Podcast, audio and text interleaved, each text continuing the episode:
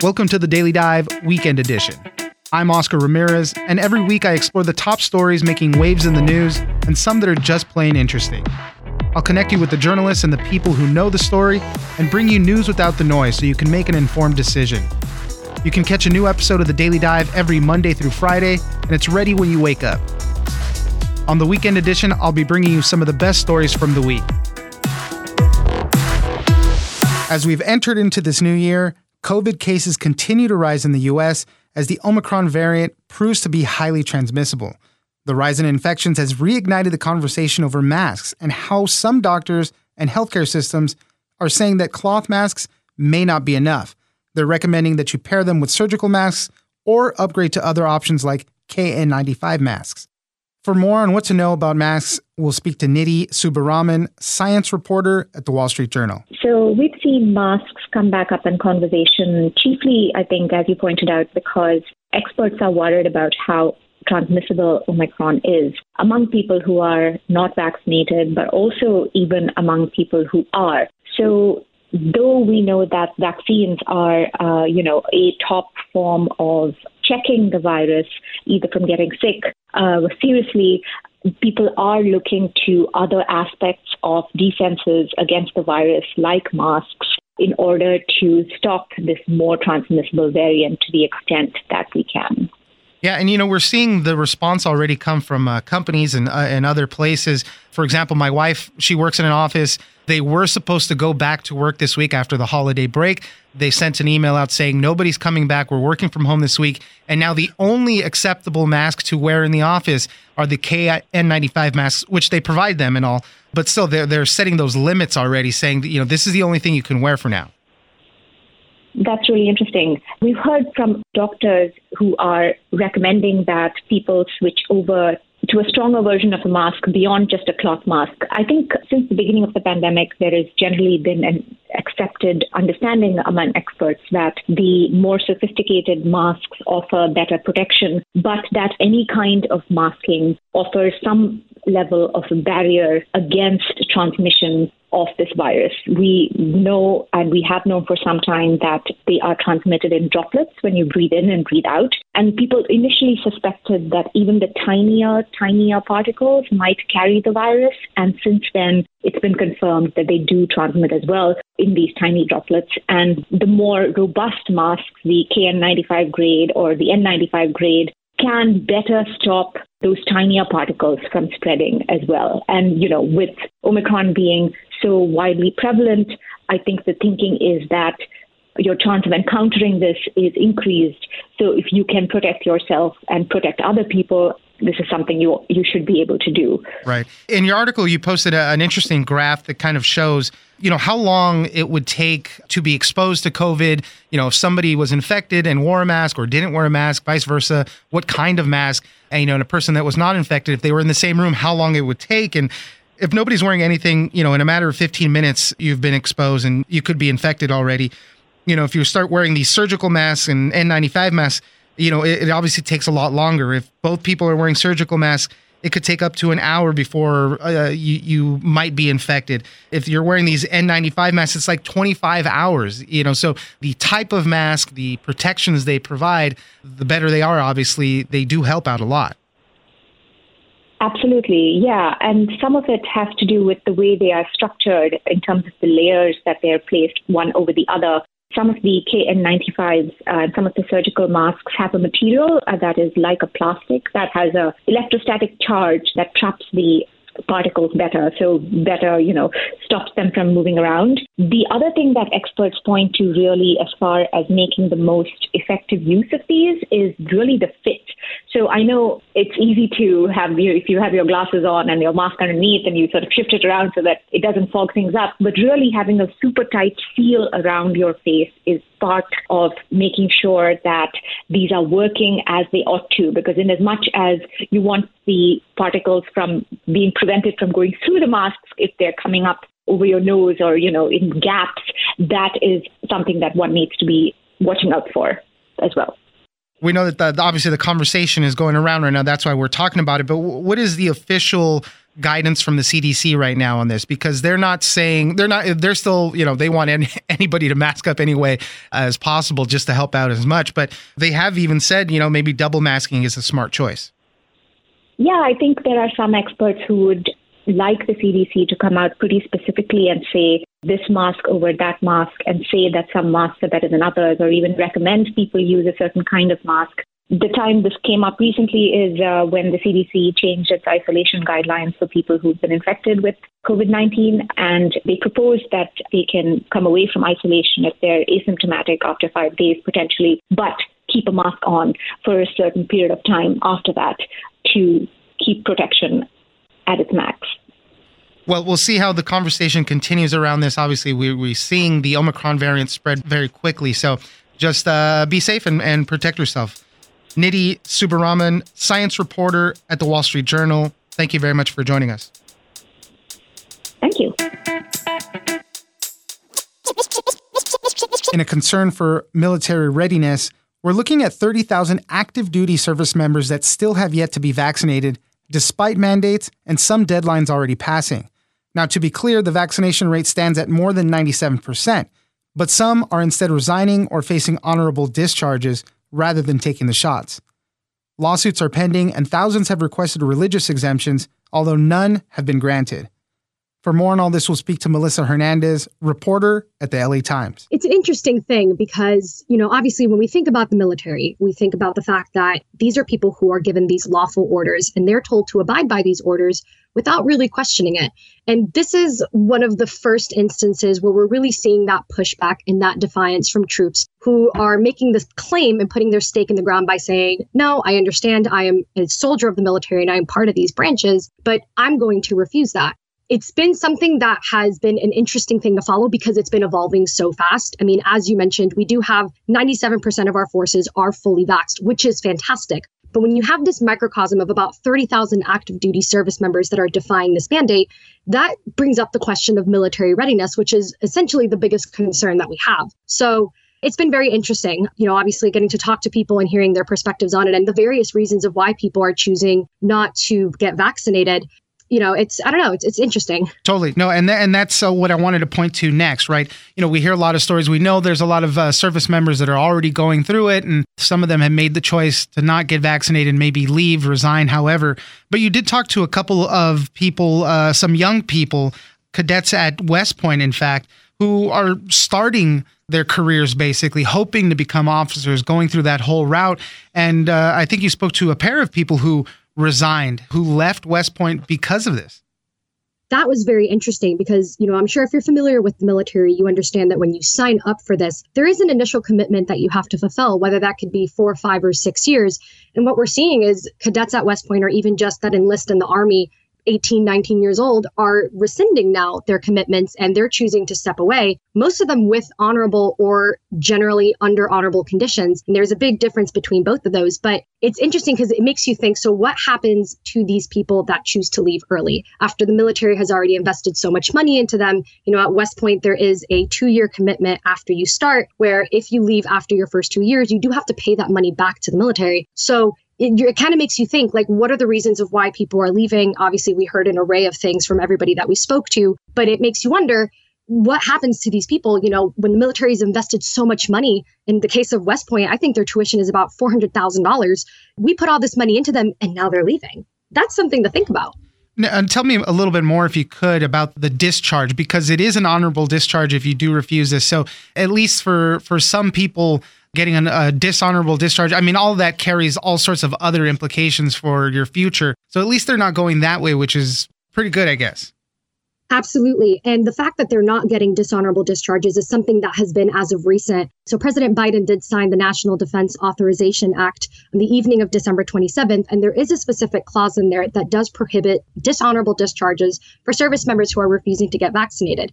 Now, when we were writing this story in the middle of December, that was not the case. At the time, the military, and particularly with the Army, who was the ones that I spoke to the most, they had plans in place to start dishonorably discharging troops who were refusing the mandate. So now we're seeing that people are getting to separate from the military for refusing these lawful orders, but they still get to keep all of their benefits and all of their pensions, all of their VA stuff. So that's a very, very interesting development. And that was something that came up as we were writing. So it was a lot of back and forth and trying to figure out what exactly is going to happen to these troops going forward. And even as of now, with the Authorization Act signed, we don't really know because those policies by the Secretary of Defense and all of the individual military branches have not been solidified when people are talking about reasons why they're refusing the vaccine, what are you hearing? I'm, assuming it mirrors a lot of what we see in the general public. Vaccines might not be ready, they're too new. I know there's a lot of people looking for religious exemptions, although I think uh, there's been a lot of those put out there, uh, uh or a request for them at least, and the military hasn't granted any of those.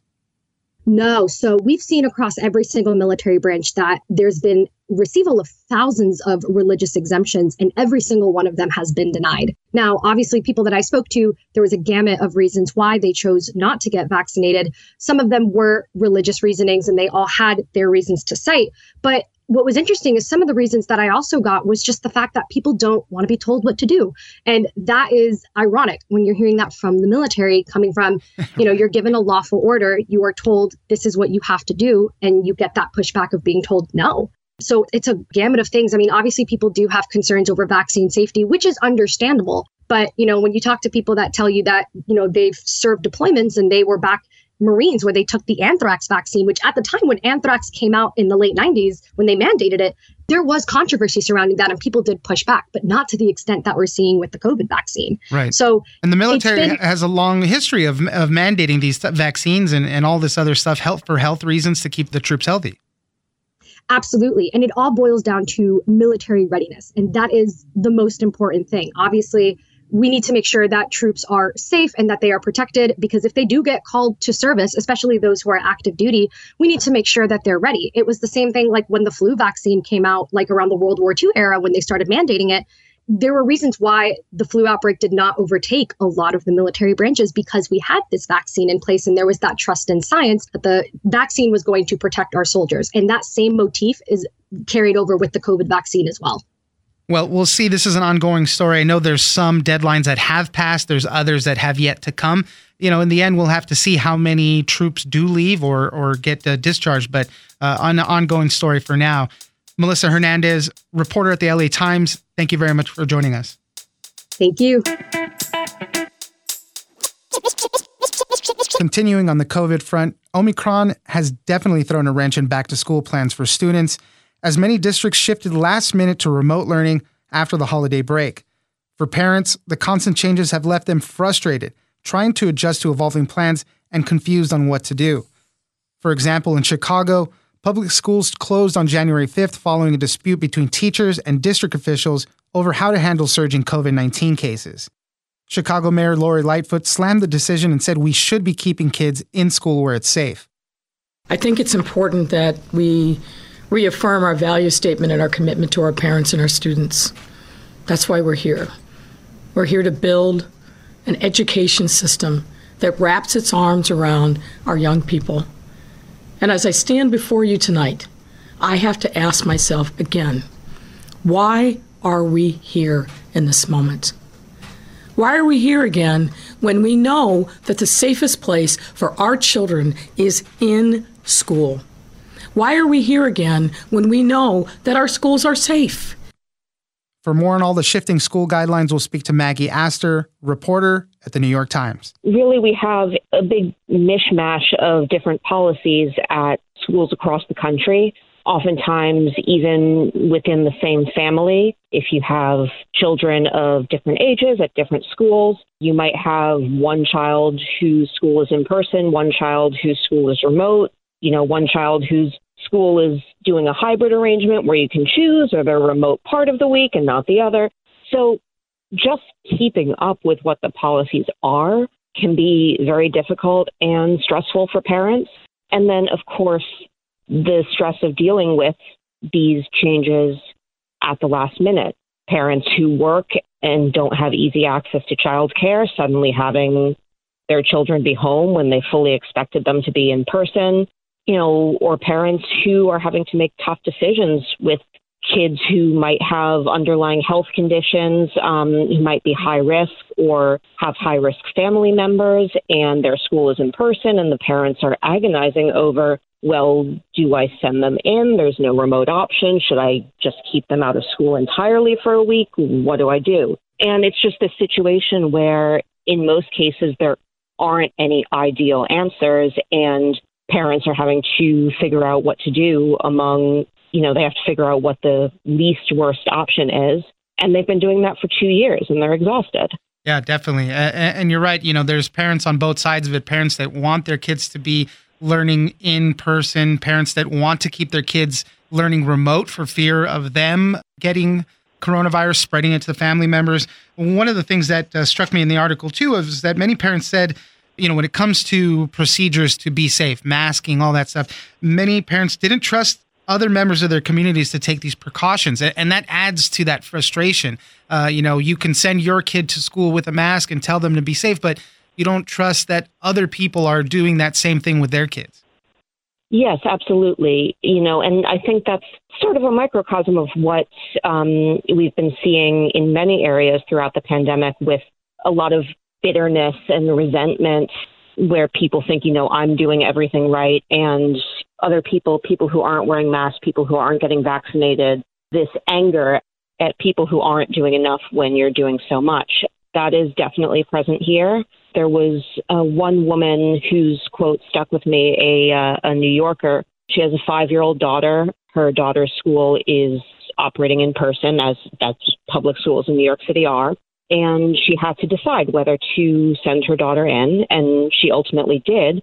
But she's terrified because the family lost a grandmother and almost a grandfather too to COVID in April 2020. So they've seen very personally how the disease can strike. And she said to me, quote, that's the hardest part for me, knowing how badly it can go, how mysteriously this virus can affect people, and feeling like I have to send her out to take her chances with it.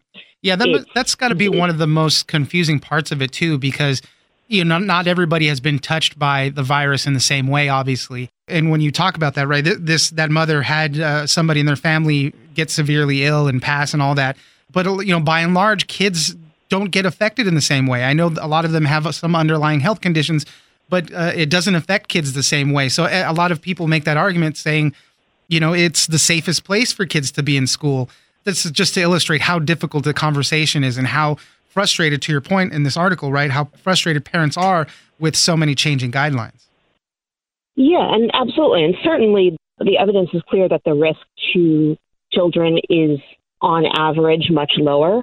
But of course, parents are looking at this, and even if their child doesn't have underlying conditions, they're looking at this and saying, well, much lower risk doesn't mean low risk. And, you know, how much am I willing to tolerate? How does Omicron change the calculus? Because there has been somewhat of an increase in pediatric hospitalizations lately, even though the odds are still much lower than for older people. And there's just a lot of uncertainty. People feel like maybe once they sort of had a grip on what the risk calculus was and now Omicron's changing it, or they understand that in their personal circumstances the risk is very low, but right. they've seen so much death and so much horror around them for so long that it's just really difficult to believe that it's safe. And really the the uncertainty is what a lot of them expressed most of all, whether they were scared of sending their kids to school or whether they really wanted to send their kids to school and they were angry that the school was going remote when they felt it wasn't justified. There's just none of them were happy, regardless yeah. of what their school was right. doing, because there are no good situations and, here. And it's tough for the parents, as we've been talking about, the students themselves, obviously, the teachers. Uh, it really is a problem all around. And, and just to think that anytime we're getting back to normal and then the disruptions happen repeatedly, because of the pandemic. It's just a frustrating thing here. So we'll keep an eye out and see how these uh, return to school plans work after, you know, some of these school districts have already called it off for a few days. Maggie Astor, reporter at the New York Times, thank you very much for joining us. Thank you. Don't forget to join us on social media at Daily Dive Pod on Twitter and Daily Dive Podcast on Facebook. Leave us a comment, give us a rating, and tell us the stories that you're interested in. Follow us on iHeartRadio or subscribe wherever you get your podcast. I'm Oscar Ramirez, and this is the Daily Dive Weekend Edition.